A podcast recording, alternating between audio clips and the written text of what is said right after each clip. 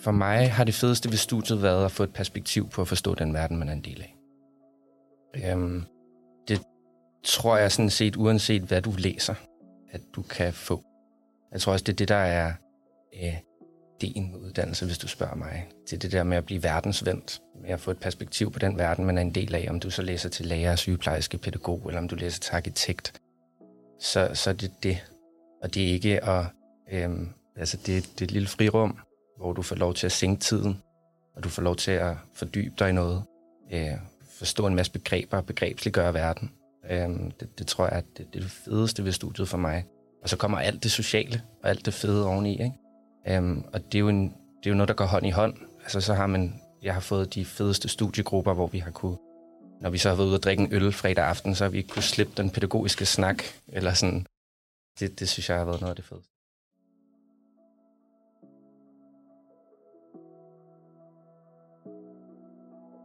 Du lytter til Velfærdsprofeten fra Københavns Professionshøjskole.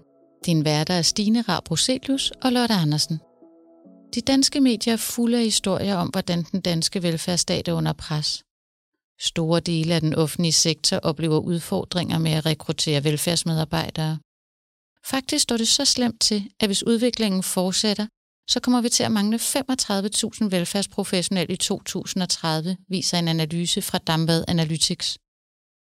Det betyder, at færre skal passe flere, og det øger presset på dem, der skal løfte opgaven. For hvis vi som samfund ikke kan løfte de opgaver, de velfærdsprofessionelle står med, så svigter vi både børn, syge, ældre og udsatte borgere. Men selvom vi kunne ønske os endnu flere ansøgere, så er der heldigvis tusindvis af unge, der hvert år søger ind på pædagog, lærer og sygeplejerskeuddannelserne landet over. Og hvem er så disse fremtidens velfærdshelte, der skal sikre, at vi kan få passet og uddannet vores børn, og som står klar til at passe og helbrede os, når vi bliver syge, ældre eller andre årsager har brug for pleje? Det undersøger vi i dagens udsendelse, hvor vi har inviteret tre studerende i studiet til en samtale om faglig stolthed og uddannelsesnopperi. Lyt med og bliv klogere på, hvorfor der stadig findes unge med mod og hjerte til at uddanne sig til læge, pædagog og sygeplejerske.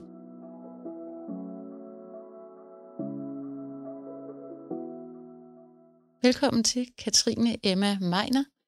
Tak. Tusind tak. Du er lærerstuderende her på 6. semester, og også velkommen til dig, Birte Ries Bentensen. Du er jo øh, sygeplejerske studerende på første semester. Det er rigtigt, ja. Og til dig, Mads Emil Bjerg, som er pædagogstuderende på tredje semester. Jo, tak. Så I repræsenterer jo ligesom vores øh, tre største uddannelser, og også øh, næsten hele uddannelsesforløbet fra første til 6. semester. Fedt, at I vil komme herind og dele jeres erfaringer med os. Ja, tak fordi I har lyst til at være med.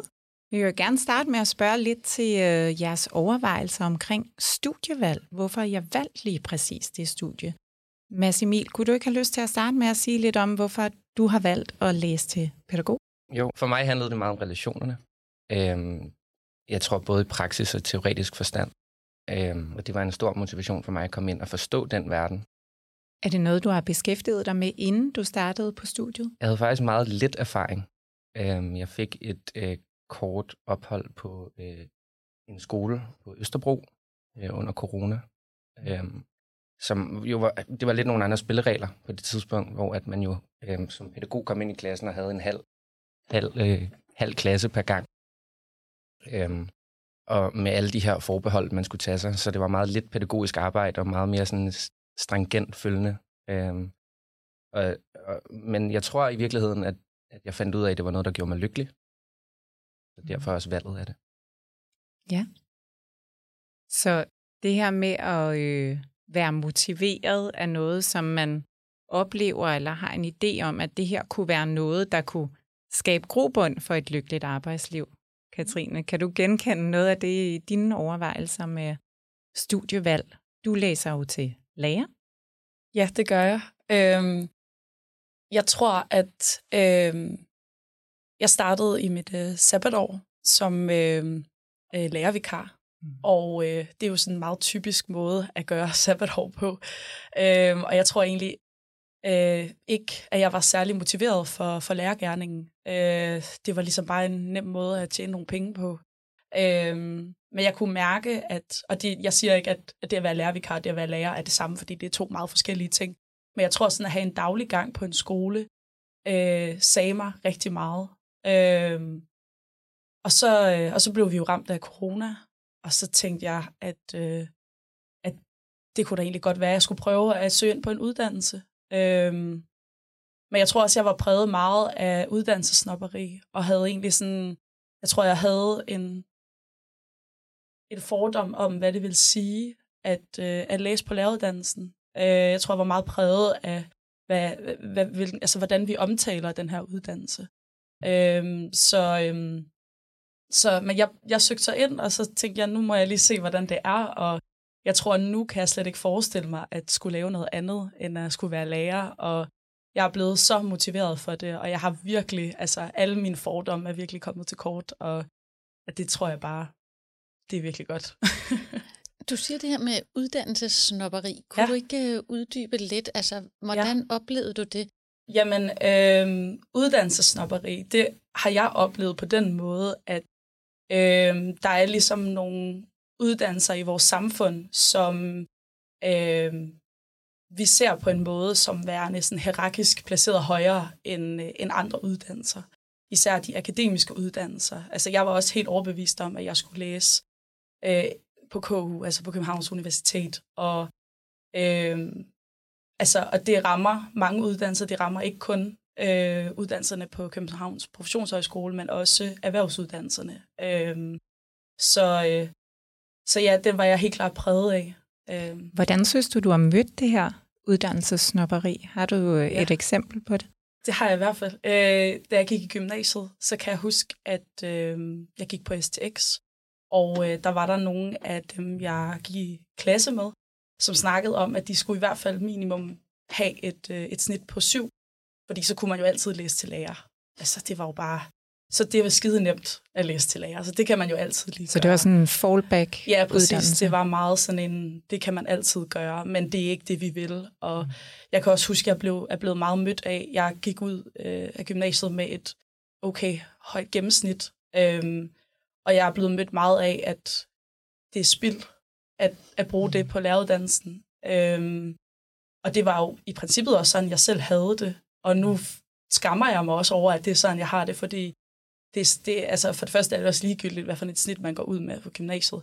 Men, øh, men det ikke har, altså det, der er brug for alle slags mennesker ude i folkeskolen, og at, at man sagtens kan være ambitiøs, og man sagtens kan være fagligt stærk og gå på læreruddannelsen. Øhm, ja. ja, helt sikkert.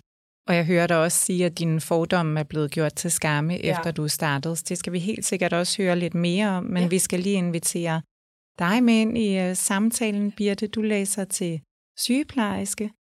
Og vil du ikke prøve at sige lidt om, hvad der har uh, bragt dig den vej? Jeg skylder måske at sige, at øh, jeg har været arkitekt før, så jeg er faktisk akademiker. Øhm, og jeg tror godt, jeg kan genkende noget af det, som Katrine også siger, netop det der med, at vi er blevet oplært i, at vi skulle være ambitiøse helt fra, at vi var små, og vi gik efter et snit, fordi der var et eller andet, vi troede, vi skulle. Øhm, der tænker jeg i hvert fald, at jeg tror også, jeg tænkte, jamen er sygeplejerske, det var jo let at komme ind på, at det måtte være et let studie, da jeg var yngre.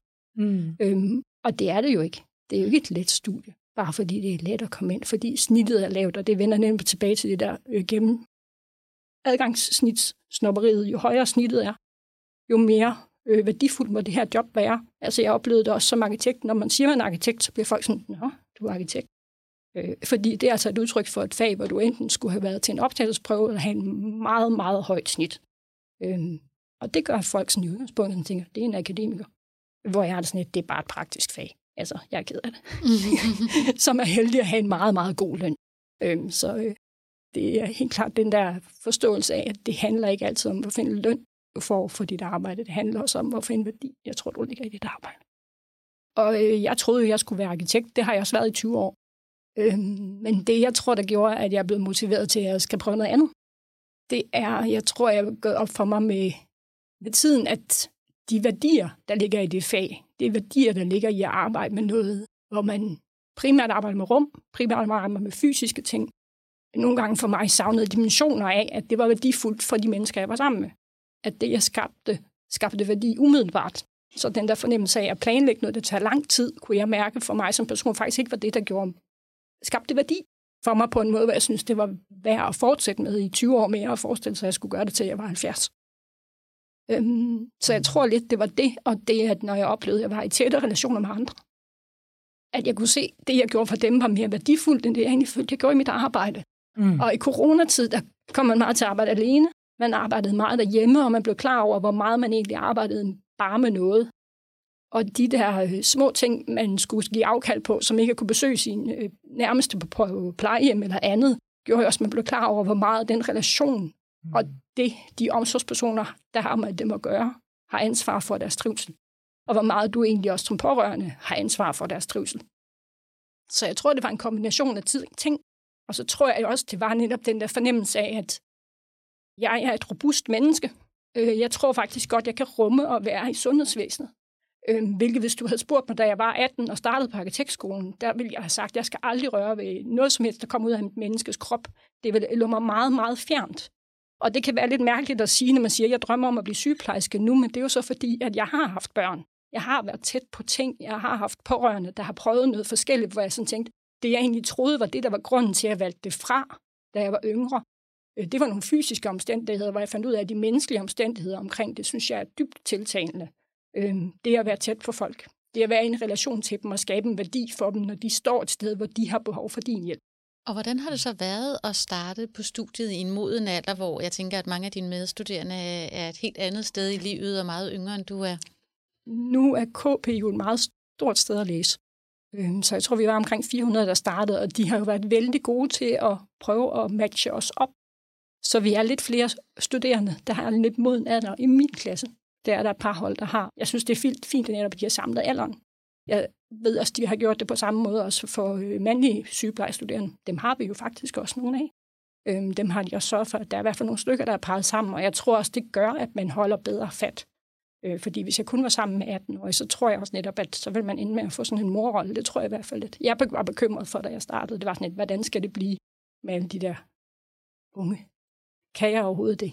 Og apropos det med køn, Mads Emil, hvordan har ja. du oplevet, at det har været at, at være i et fag, som trods alt er kvindedomineret og, og starte på studiet? Jeg ved ikke, om jeg har kunne mærke det på den måde, faktisk. Altså, det er i hvert fald ikke noget, jeg har gået og bemærket. Men det er så en god ting, det, det ved jeg ikke, om det er. Men, men det er ikke noget, jeg sådan direkte har kunne mærke. Øhm, jeg ved ikke, om jeg kan, kan, kan se sådan kønsopdelingen, eller, eller på den måde på mit studie. Jeg tror, at det, der er, mange af, der er også rigtig mange øh, drenge, eller øh, fyre på, på mit studie, så, så jeg ser den ikke faktisk. Øhm, men jeg tror, at hvis man skal tale om køn, og inden for velfærdsprofessioner, øh, så kan man jo snakke om, at det er jo meget de her altså, typisk kvindelige dominerede fag, som du snakker om, som øh, man måske godt kunne drage lidt paralleller til, hvad vi snakker om uddannelsesnopperi og øh, løn og hierarki i samfundet og alt de her ting. At der sådan godt kunne være en debat der, man kunne tage. Ja. Og er så nogle perspektiver noget, I også drøfter på studiet, altså som I, I taler med jeres medstuderende om? Vilkår ja. og arbejdsforhold, løn, øh, muligheder for at præge debatterne offentligt? Helt bestemt. Øh, helt bestemt. Jeg har også en, et indtryk af, at øh, mange ude på læreruddannelsen altid har en holdning. Øh, altid har noget, de gerne vil sige i forhold til folkeskolen, og øh, gerne vil følge med i, hvad der sker. Øh, det kan man for eksempel også se på, at øh, vi har jo en, øh, en studenterfagforening, Lærerstudenternes Landskreds, som virkelig også har fingeren på pulsen øh, ude i samfundet, øh, og som der er rigtig stor øh, mange tilhængere af, øh, både medlemmer, men også øh, aktive frivillige. Øh, så jeg ja, er helt bestemt. Så der er det her med løn og hierarki, men der har også de senere år været rigtig meget snak om pres på professionerne. Altså sygeplejefaget har virkelig været i vælten lærerfaget har også under hele den her folkeskolereform og den konflikt, der var i forbindelse med det. Er det noget, der har påvirket jeres valg? Altså tænk sådan, orker jeg egentlig at gå ind i et felt, som er så presset og så ovenikøbet er måske lidt lavere lønnet, end hvis jeg valgte et andet fag? Så tror jeg, jeg mærker det. Altså, mm, jeg går på skolefritidsdelen. Pædagogstudiet er delt op sådan, at vi efter noget tid øh, vælger, hvilken retning vi vil studere til pædagog indenfor, og jeg studerer på skolefritidsområdet. Jeg tror, men det med bevågenhed, så noget af det, jeg kan blive rigtig træt i hovedet op af, det er, at øh, inden for skoleområdet, der lytter man meget på økonomer og konkurrencenævn, når man skal ud og øh, bygge en bedre skole eller redigere i den. Øhm, og det er jo den forkerte bevågenhed. Der skal man jo spørge lærere, og man skal spørge pædagoger, og man skal spørge eleverne. Øhm, på den anden side, så er der jo også noget godt, der kommer med sig af, af den her bevågenhed, fordi vi vil gerne have ændring. Vi vil jo gerne have det ud i lyset. Vi vil også gerne vise, hvem vi er, og så videre, og så videre. Så det er jo sådan en flydende ting, ikke? Med den her bevågenhed. Katrine, du sidder og nikker. Er det noget, du også øh, kan genkende på øh, lærerstudiet? Ja, jeg, jeg er fuldstændig enig med Mads Emil. Altså, jeg, jeg oplever også virkelig, at, at noget af det, der også holdt mig lidt tilbage, det er også, at der nemlig er så meget fokus på det. Alle har en holdning til folkeskolen. Alle har haft folkeskolen helt tæt på sig. Øhm, og de fleste mennesker, som får lov til at snakke i medierne om folkeskolen, er jo mennesker, som øh, faktisk ikke sidder med det til hverdag. Øhm, og det er enormt problematisk, fordi det er det, vi oplever. Det er det, der måske kan være med til at rekruttere, øh, eller faktisk holde folk væk fra de uddannelser. Øh, så, så ja, det er også noget af det, der, der kunne skræmme mig væk fra det.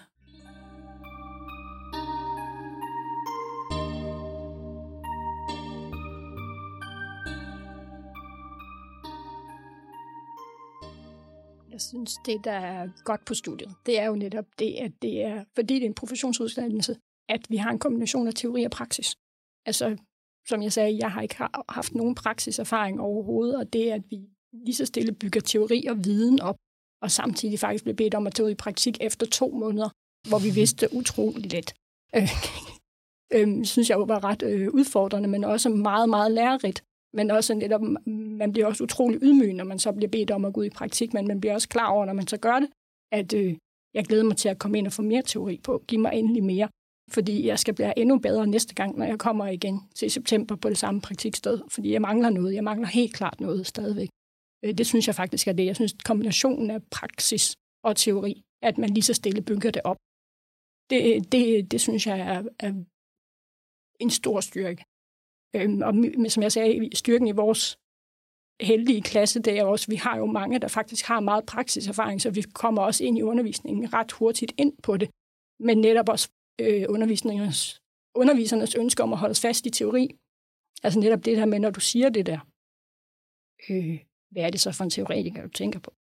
Øh, frem for at det bliver mig og mine idéer om, hvordan skal sygepleje udfoldes, så er det noget, vi skal lære og formulere os i forhold til teori.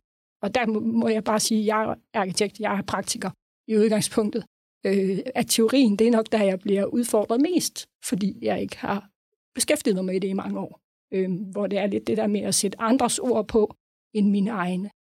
Det er noget, jeg for eksempel kan mærke, det skal man øve sig på. Og det er netop det der med at danne sig sit eget billede i den der profession, som man skal have på sigt. Jeg tænker lidt, der ligger også i det, at øh, en ting er, hvem er det, der kommer ind? Det er jo både mig, men det er jo også mig som sygeplejestuderende, der kommer ind, når jeg kommer ind til en borger. Det er super spændende, det du siger der, fordi man kan sige, at det, det er jo noget af den kritik, der har været af professionsuddannelserne, at de er blevet for akademiske og for teoretiske og for langt fra praksis. Men her der belyser du, hvordan at praksis og teori er sådan et, en dans øh, eller en tango nærmest, hvor ja. de som sammen kvalificerer til at udvikle, altså både at man bliver en bedre professionel, men man også bliver styrket i sin ja. professionsidentitet. Er det noget, I andre også skal genkende, det her med, hvordan teori og praksis er et samspil? Helt sikkert. Altså, jeg synes, jeg møder meget den her... Øh, man kan sagtens være en god pædagog uden den teoretiske forstand, og det er på sin vis også rigtigt nok. Du kan godt have været i erfaring, i, eller ude på en institution i mange år, og været en skidegod pædagog. Øhm, jeg tror bare, at man må også huske på, at teorien kan faktisk også være med til at gøre det endnu bedre. Altså, det, det, det, det, det er jo... Altså, teorien er jo sådan, øh, vores handlingsrepertoire et eller andet sted. Øh, jeg kommer til at sidde og tænke på sådan en eller anden... Øhm, også det her med pædagoger ind i skolen igen, igen, ikke? Men, men altså, at øh, der har været den her debat omkring, om pædagoger har været dygtige nok til at definere sig selv, eller hvem er det, hvem er det rolle at definere, hvad pædagogen kan inde i skolen. Og hvis en pædagog egentlig har, også, også kan sin teori, og siger, jeg kan relationsarbejde, jeg sidder ikke bare og laver perler, eller sådan et eller andet, det, det tror jeg er en styrkelse af, af, af ens profession. Det er også øh, at være stolt af ens profession og kunne teorien og sådan noget. Så jeg nikker genkendende og, og ja, der har været debat omkring, om den er blevet for akademisk. Jeg tror egentlig, man skal huske på, at det faktisk at, at sådan gør ens verden og ens handlingsrepertoire, når man kommer ud i praksis. Du forstår ligesom, hvad det er, der er på spil. Um, så jeg, jeg er rigtig, rigtig tilfreds med mængden af teori. Også gerne stærkere og mere, faktisk. Mm. Det er så sindssygt vigtigt, at man får prøvet de her ting af, og så at det ligesom bliver en måde at meduddanne på. At, øh, at det ikke bliver sådan to parallelle forløb, at man er i praktik, og så kommer man tilbage, men det er ligesom hele tiden er sådan en vekselvirkning, at man hele tiden er sådan, at skolen er i kontakt med, øh, med uddannelsesstedet og omvendt, og man hele tiden får anvendt det, man ens praksiserfaringer øh, i teorien og omvendt. Det, det er sindssygt vigtigt. Altså, jeg synes jo, det er helt klart, det er alfa og omega, at øh, vi kan komme ud og, og prøve de her forskellige ting af. Øhm, og det er jo også noget af det, vi også har kæmpet for øh, på læreruddannelsen, fordi det nemlig har været ret underprioriteret øh, med praktik. Øhm, og vi har også været så heldige, at i den nye læreruddannelse har vi fået en ekstra praktikperiode, øh, som jeg desværre ikke kommer til at, at prøve. Men, øh, men det er jeg jo stadig taknemmelig for, at jeg får en masse gode kollegaer. Øhm, og det er virkelig, virkelig vigtigt, at, at man får prøvet nogle af de her ting af. Og det er også en måde at, øh, at undgå et større praksischok, øh, for at man ligesom kommer ud og er i den virkelighed. Øh, fordi man kan snakke om det, man kan have et idealistisk blik på, hvad det vil sige, for eksempel at være lærer, men, men du ved det først, når du står derude og skal prøve alle de forskellige ting af. Og øh, finder ud af, hvad der fungerer, hvad der ikke fungerer. Øh, og man, det vigtigste er bare, at man kan have en samtale om det bagefter, øh, og at man kan udvikle øh, sig på det. Men det kan også godt være rigtig hårdt nogle gange at komme ud i praktik, også fordi øh, i hvert fald under min øh, studieordning, der øh, skulle jeg først i praktik efter et år, jeg havde været på læreruddannelsen. Så jeg tror, første gang jeg kom ud, der fik jeg et kæmpe chok over, hvordan det egentlig var, og hvor meget jeg egentlig skulle have styr på. Øh, og hvor professionel man også skal være. Jeg tror, jeg tænkte meget sådan, oh, men jeg kan da godt lige være lidt mere personlig, og hvordan får jeg ligesom min personlighed ind i den måde, jeg gør øh, undervisning på. Men fandt egentlig ud af, hvor, hvor, hvor sindssygt vigtig ens professionelle dømmekraft er, når man øh, er lærer. Øh, altså, og jeg tager virkelig hatten af for mange af de lærere, der er ude i skolen. Har du samme øh, oplevelser, Mads Emil? Eller tilsvarende? Ja, altså jeg vil sige, øh, især i min, min første praktik, der, der oplevede jeg noget, som, som jeg måtte forstå. Mm. Altså lige da jeg mødte det umiddelbart, var jeg, kunne jeg ikke helt forstå, hvad det var, der skete i, i situationen. Øh, jeg kunne ikke sådan forstå, hvad det var, der skete efterfølgende.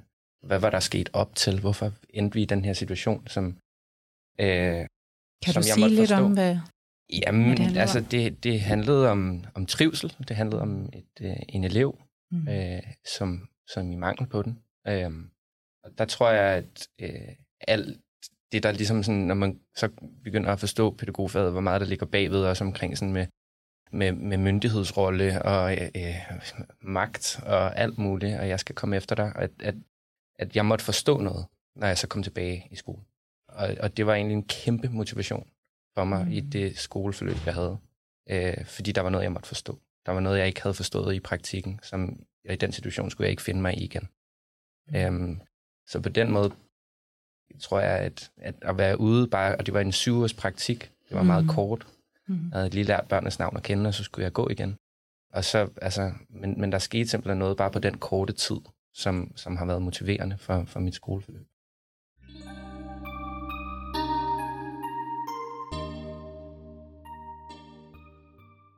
Og nu, nu hører vi jo uh, Mads Emil sige her, at noget af det, som, uh, som han også oplever, at pædagoguddannelsen bidrager til, er den her alsidighed, uh, mm. verdensvendthed, og noget af det, der også er særligt for den retning, Mads Emil er på, er det her spænd mellem uh, at være en del af uddannelsesverdenen, men også uh, børnenes fritidsliv.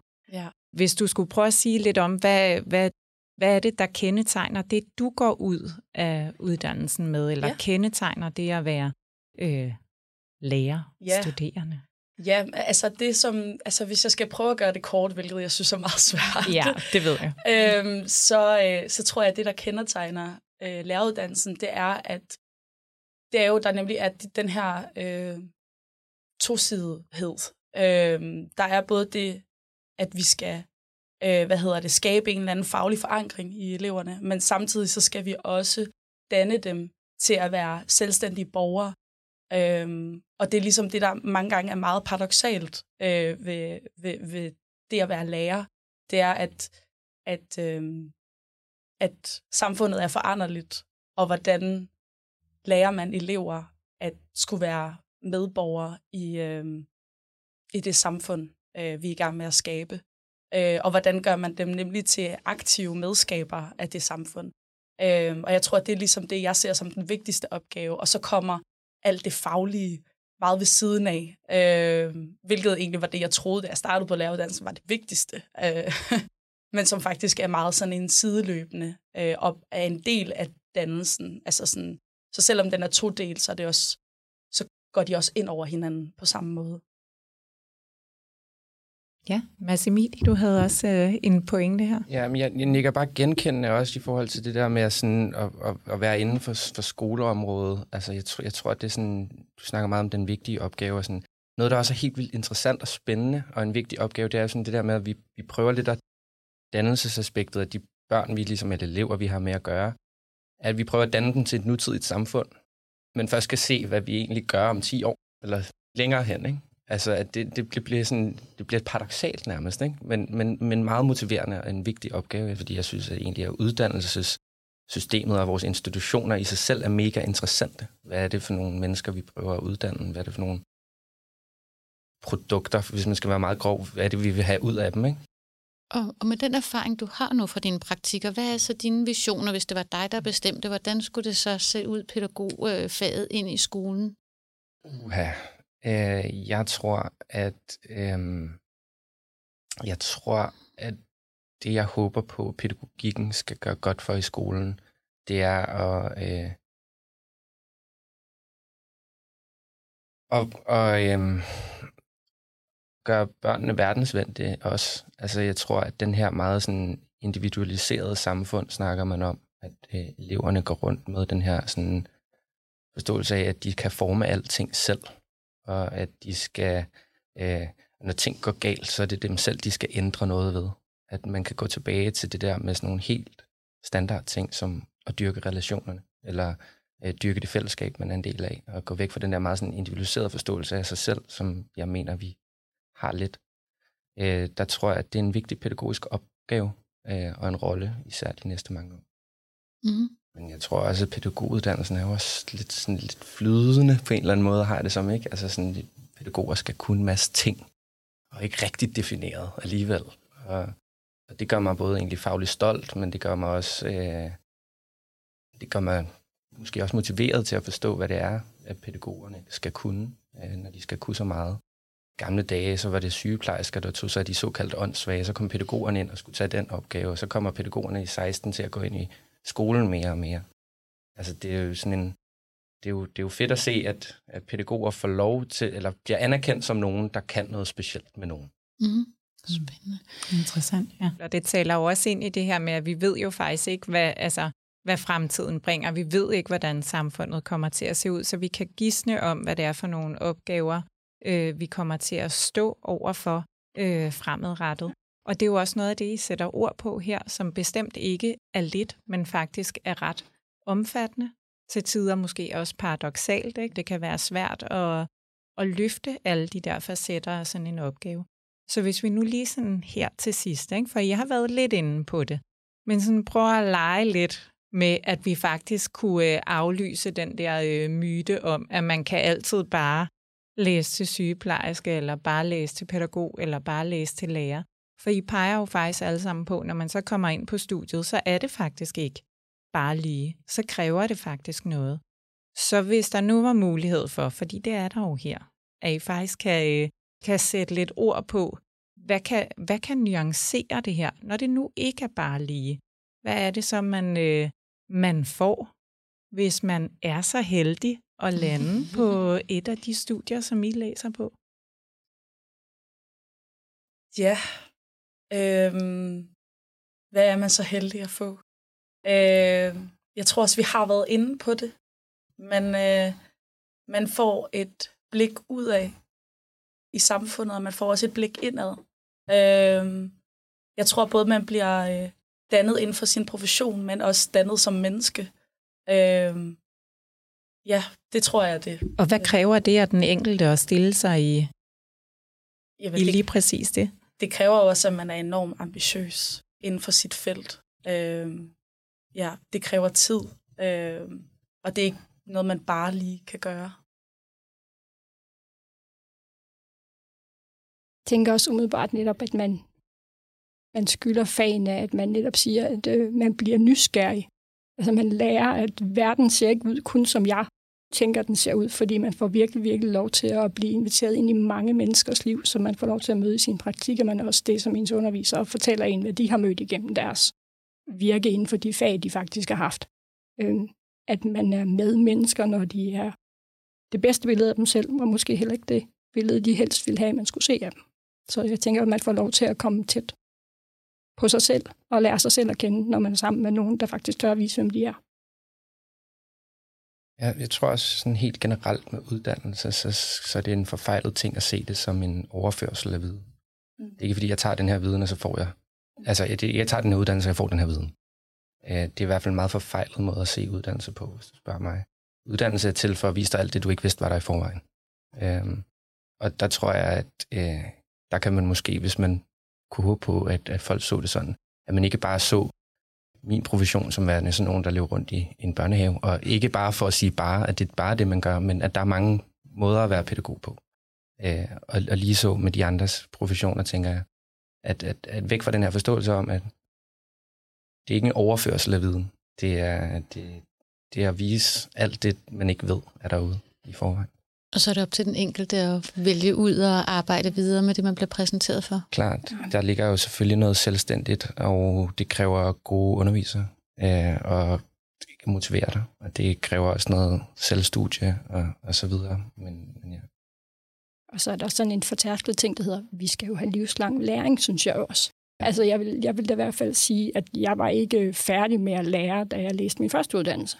At jeg godt vidste, at øh, alt det, jeg har lært, det har jeg nok lært øh, og blevet rimelig rutineret til. Det tog måske sådan cirka 10 år, og så havde jeg 10 år, hvor jeg synes, det her det kunne jeg egentlig rimelig godt. Det lå nærmest på. Der begyndte det at ligge på ryggraden, men det tager jo mange, mange år før det, vi faktisk måske lærer her.